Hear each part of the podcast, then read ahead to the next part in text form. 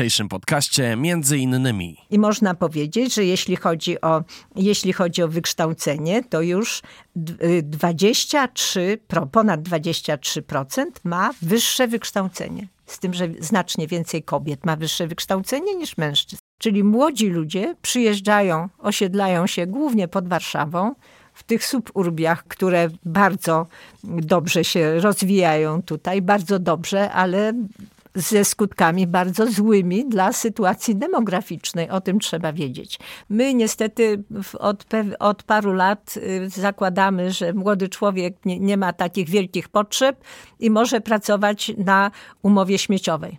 Co oznacza umowa śmieciowa? No oznacza, że to jest niestabilne, że nie ma pieniędzy na to, żeby zorganizować jakoś gospodarstwo domowe.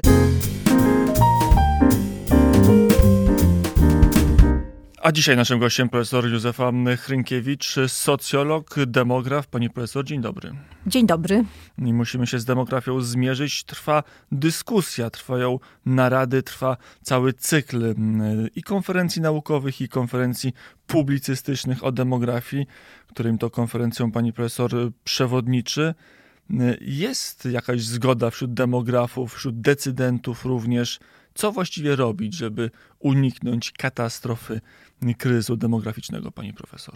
Następują obecnie bardzo głębokie zmiany demograficzne, ale zmiany demograficzne występowały zawsze i jeśli dobrze je zbadamy, jeśli dobrze zbadamy przyczyny tych zmian, jeżeli dobrze zbadamy także stan tych zmian, to jesteśmy w stanie poradzić sobie z tym. To nie jest tak, że to jest jakieś tsunami, które zbliża się, tylko po prostu do tego trzeba odnieść się bardzo, ale to bardzo rozsądnie.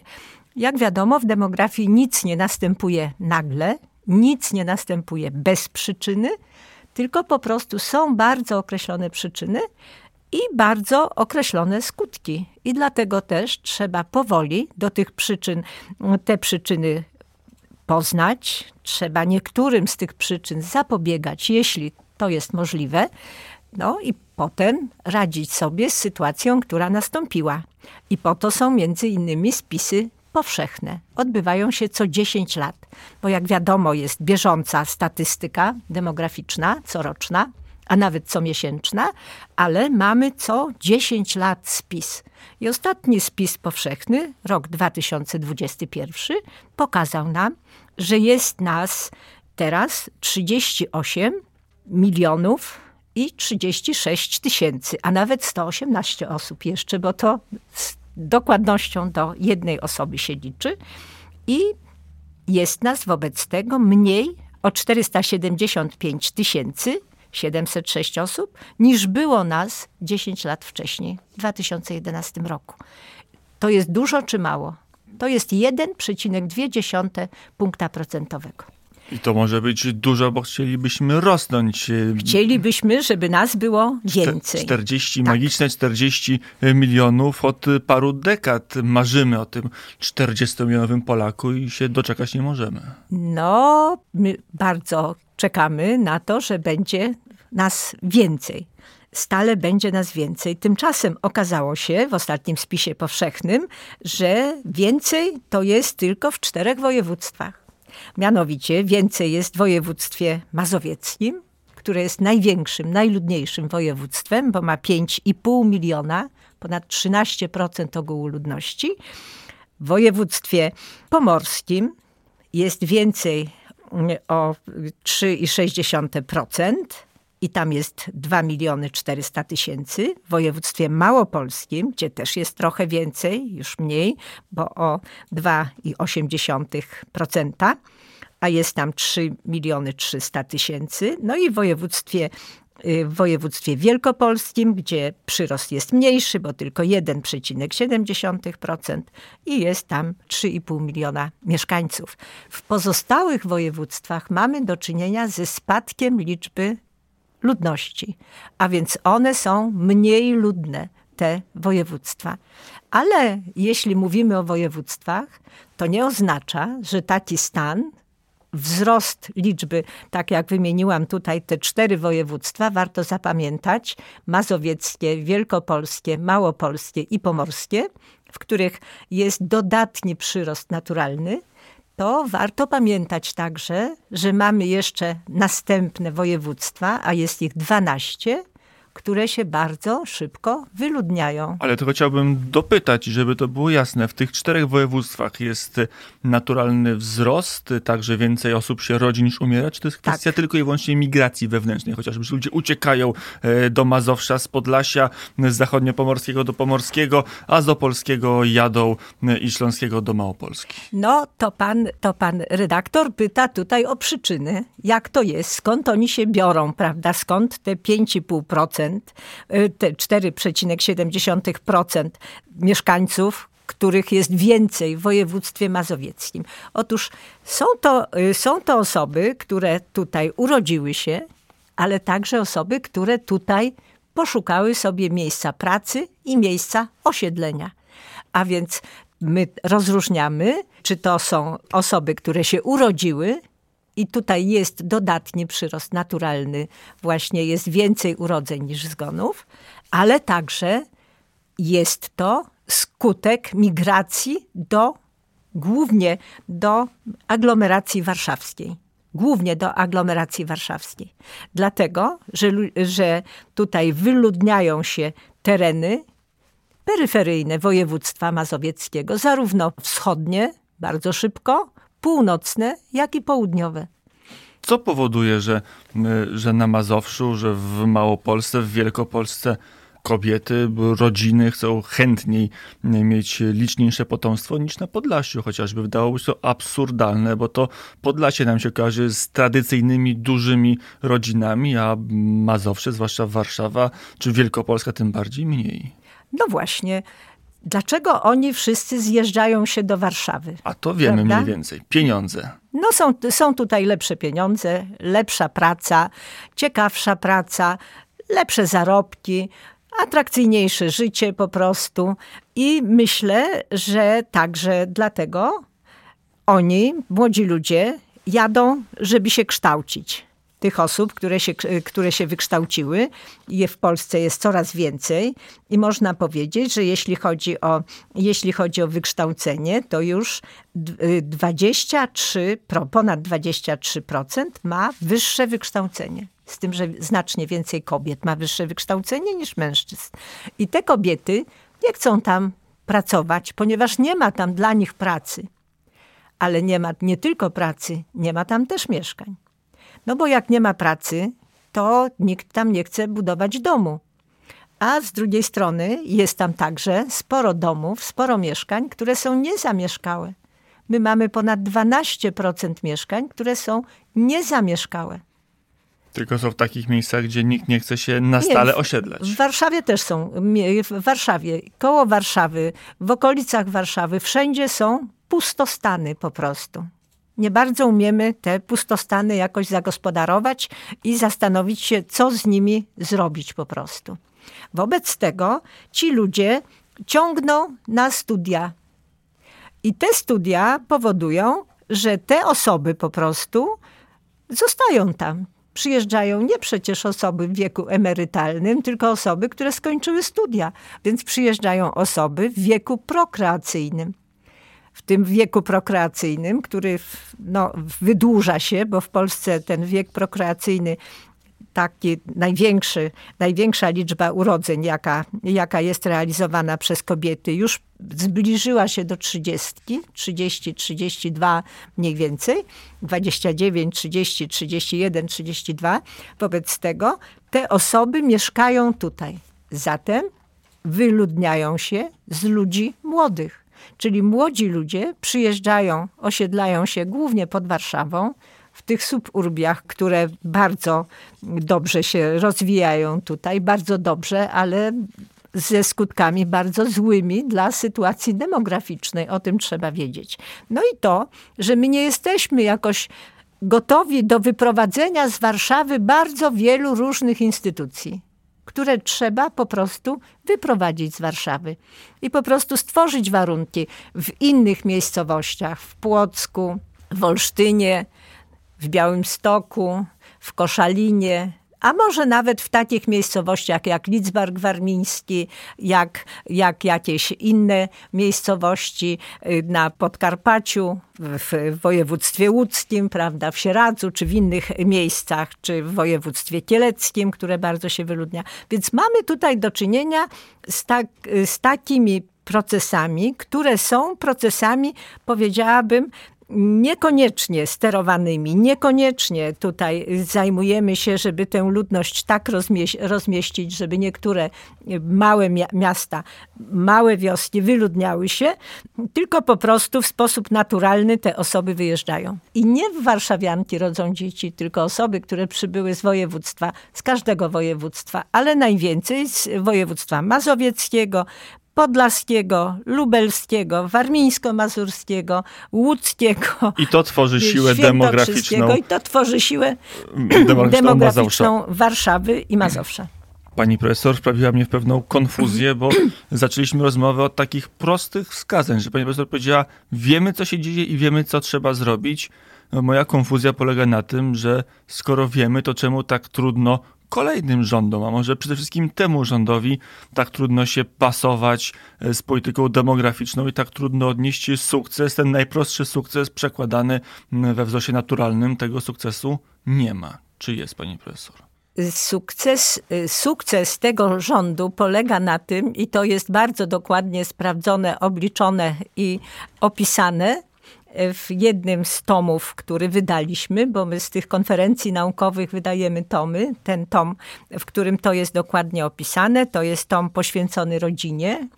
Nosi tytuł Rodzina y, rodzina wyzwania na XXI wiek. Jest tam artykuł, no moim zdaniem bardzo dobrego demografa, pana Jana Paradyża z Poznania.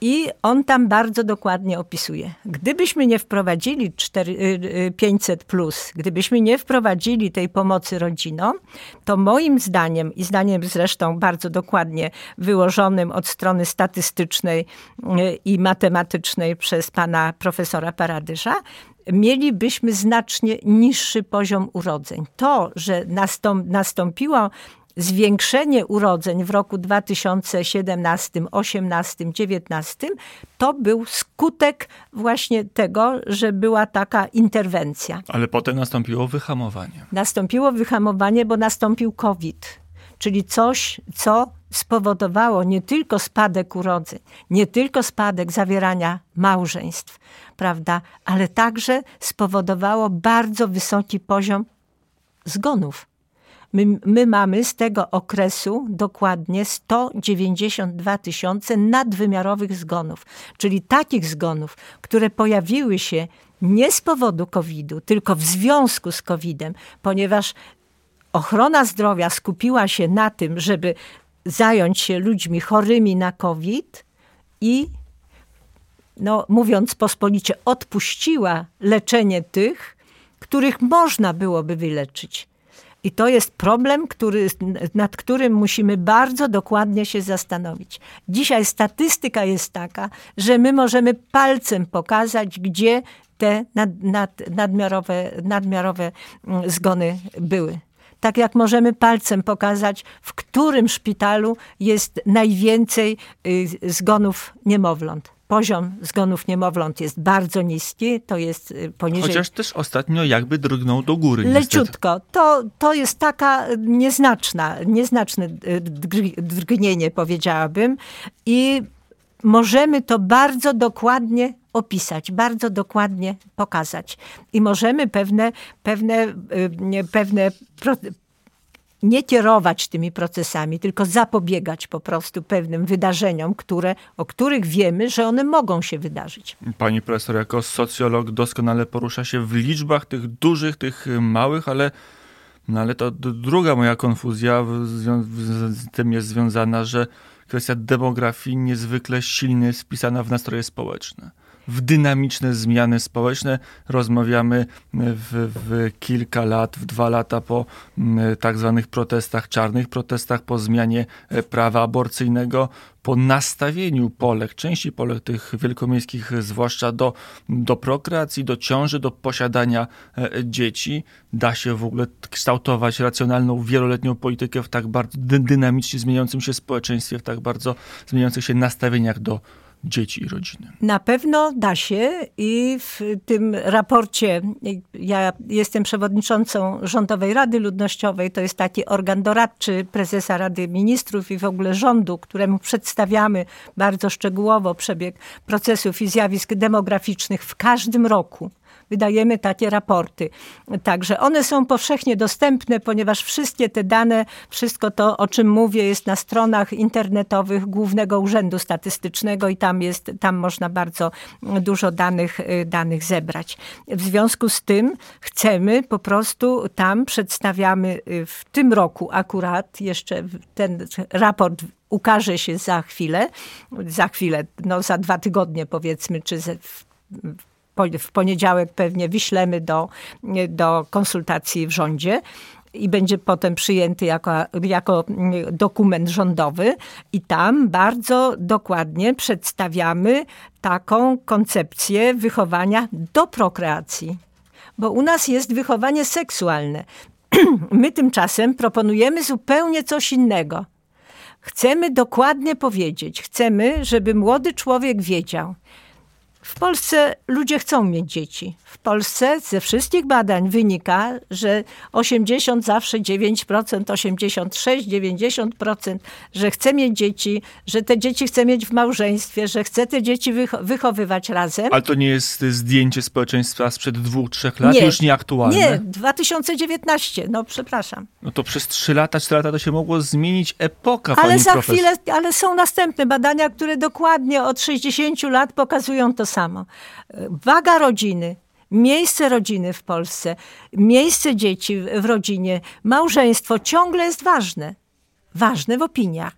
I teraz my chcemy pokazać, jak młody człowiek powinien postępować, jeśli chce w przyszłości zrealizować to, co deklaruje a więc urodzić dzieci, mieć zdrowe dzieci, po prostu dobrze te dzieci, to dobrze te dzieci wychować, zachować zdrowie także prokreacyjne, bo nie jest tak, że zdrowie prokreacyjne jest dane raz na zawsze można to, tego zdrowia prokreacyjnego, w, który, w które człowiek jest wyposażony, można się pozbyć, stosując różnego rodzaju zabiegi. I o tym piszemy po prostu bardzo dokładnie. I oczekujemy, że rząd podejmie po prostu takie działania, które będą polegały na tym, żeby wyjaśnić, jak trzeba postępować, żeby zachować to, czym nas natura po, po prostu w co nas natura wyposażyła, mianowicie zdrowie prokreacyjne, zdrowie do tego, żeby dziecko było poczęte i żeby zdrowe się urodziło. To jest niezwykle ważne i liczymy na to, że to dotrze i że będziemy o tym rozmawiać po prostu. A z drugiej strony jest przykład Czech, Czech, gdzie polityka prokreacyjna jest znacznie bardziej liberalna i ta dotycząca przerywania ciąży, tudzież mm, aborcji, ale także mm, antykoncepcji i tam te wskaźniki dzietności są do, jak na Europę y, bardzo dobre, bo to jest prawie 1,9 dziecka na jedną kobietę. Dlaczego? 1,7 1,7 po pierwsze, a po drugie to y, trzeba badać zawsze bardzo dokładnie, jak liczna jest grupa kobiet w wieku prokreacyjnym. Otóż w naszym państwie te urodzenia nie będą zbyt wysokie, dlatego że wchodzą w okres prokreacyjny osoby z roczników, które były bardzo nieliczne. Przypomnijmy sobie, że najmniej dzieci urodziło się w roku 2002, prawda, czyli 21 lat temu, i te wszystkie roczniki teraz w te generacje wchodzą w wiek prokreacyjny. I cokolwiek byśmy nie robili, to oczywiście niewiele się zda, jeśli nie ma kobiet w wieku prokreacyjnym. To jest najważniejsze. Ten wiek prokreacyjny najlepszy jest wtedy, kiedy się ma 22, 25, 26 lat, co teraz a teraz w tym okresie jest niska prokreacja, urodzenia pojawiają się późno po prostu. 30, jeśli, 30 któryś rok życia. 30, 31, 29. Jeśli pojawiają się późno, mniej więcej co 5 lat, o, co każde 5 lat jest o rok później. Wobec tego możemy to wyliczyć, bo to widzimy już. Dlatego też ważną rzeczą byłoby, aby młodzi ludzie mieli lepsze warunki do stabilizacji życiowej i wcześniej zakładali rodziny, co nie wiem, czy będzie możliwe. A z badań Rady Ludnościowej, jakie wynikają kłopoty i bariery, że, że kobiety tak późno decydują się na pierwsze dziecko przy 30 roku życia, to jest, to jest ekonomia, mieszkanie, to są zmiany społeczne. Wszystko razem i można powiedzieć, że to jest praca. My niestety od, od paru lat y, zakładamy, że młody człowiek nie, nie ma takich wielkich potrzeb i może pracować na umowie śmieciowej. Bardzo duża część młodych ludzi pracuje na umowach śmieciowych. Co oznacza umowa śmieciowa? No oznacza, że to jest niestabilne, że nie ma pieniędzy na to, żeby zorganizować jakoś gospodarstwo domowe. To jest pierwsza sprawa. Druga sprawa to, że, że wszyscy kształcą się, to bardzo dobrze, że bardzo dużo młodzieży kształci się, to oczywiście z tego się bardzo cieszymy to oczywiście y, wydłuża jakby okres, kiedy osoba staje się samodzielna. Następna sprawa to jest sprawa mieszkaniowa. Otóż muszę powiedzieć, że sprawa mieszkaniowa jest dzisiaj sprawą nierozwiązaną, bo już są pieniądze dla rodzin, są już zasiłki, jest wsparcie finansowe. Natomiast sprawa mieszkaniowa z niewiadomych powodów nie może być rozwiązana. Dlaczego nie może być rozwiązana, to ja tego nie wiem. Ja mówię stale, musi być bardzo dobrze zorganizowany system mieszkań komunalnych. A wszyscy mówią do mnie wtedy, no tak, ale ludzie nie chcą mieszkać w komunalnych. Oczywiście, że nie chcą mieszkać w komunalnych, które są zaniedbane, które są po prostu slumsami. Tylko mieszkanie komunalne, ja sama mieszkałam w mieszkaniu komunalnym, które było bardzo porządnie administrowane i bardzo było porządne. I większość z nas do, do roku 90 mieszkało w mieszkaniach komunalnych i te mieszkania komunalne były takie, jak należy. Nic nie stoi na przeszkodzie, żeby w takich miastach, w które się wyludniają i z których ludzie wyjeżdżają, żeby budować po prostu domy mniejsze, większe, budować szkoły, budować przedszkola. Dlaczego niemożliwą rzeczą jest, żeby naprawdę bardzo, y, bardzo rozsądnie gospodarować przestrzenią? Na ten temat też mieliśmy bardzo ciekawą konferencję i za chwilę wyda, wydamy publikację. Mm, to już ostatnie pytanie.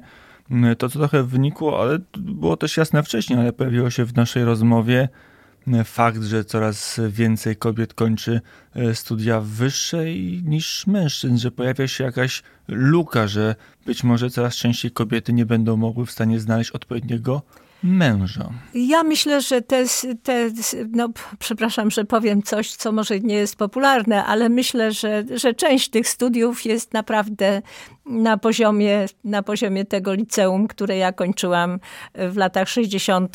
w Lidzbarku Warmińskim, bardzo dobrego liceum, które dało mi pod, bardzo, bardzo dobre podstawy. I ja się, ja się nie przejmuję tym za bardzo. Myślę, Ale sam że... ruch, no, że jednak no, kobieta wyjeżdża do miasta na, na studia, a, a często jej rówieśnik ze szkoły średniej zostaje w tym mniejszym no, mieście. No bo kończy szkołę zawodową tak po prostu, technikum, szkołę zawodową. Nie ja jest myślę... tak, że gdzieś mamy znacznie więcej kobiet w dużych miastach, a na prowincji znacznie więcej mężczyzn. To jest niedopasowanie demograficzne. Niedopasowanie, niedopasowanie występuje oczywiście tam, gdzie się wyludniają tereny, a wyludnia się w Polsce już nie tak jak przedtem 10, a 12, wyludnia się 12 regionów w Polsce. Najbardziej wyludniające się to jest lubelskie, świętokrzyskie, podlaskie, warmińsko-mazurskie, ale także łódzkie, To niedopasowanie jest i to niedopasowanie temu, temu jest bardzo niedobre. Natomiast ja myślę, że są takie przykłady, jak na przykład Bielsk Podlaski, gdzie podjęto na przykład takie działania związane z rozwojem budownictwa mieszkaniowego i tam okazało się, że może być dodatni przyrost naturalny. No bardzo są takie przykłady. Tak jak na Pomorzu jest dodatni przyrost naturalny. Ja myślę, że bardzo ważną sprawą jest bardzo konsekwentna realizacja tego, co mamy wpisane we wszystkich planach zrównoważonego rozwoju. A nie tak, że środki, jest na to przecież odpowiedni fundusz też europejski, ale środki jakoś dziwnie kierują się właśnie do Pomorza, do Mazowsza, Wielkopolski Małopolski. No jak to jest? No nie wiem po prostu, ale najwięcej zawsze tam idzie. I tutaj, jeśli to zrobimy, jeżeli wytłumaczymy dokładnie, a dzisiaj musimy także tłumaczyć bardzo dokładnie, że jeśli nie będziesz miał rodziny, jeżeli tej rodziny nie założysz, jeżeli w tej rodzinie nie będzie dzieci, to na starość zostaniesz zupełnie sam, bez nikogo.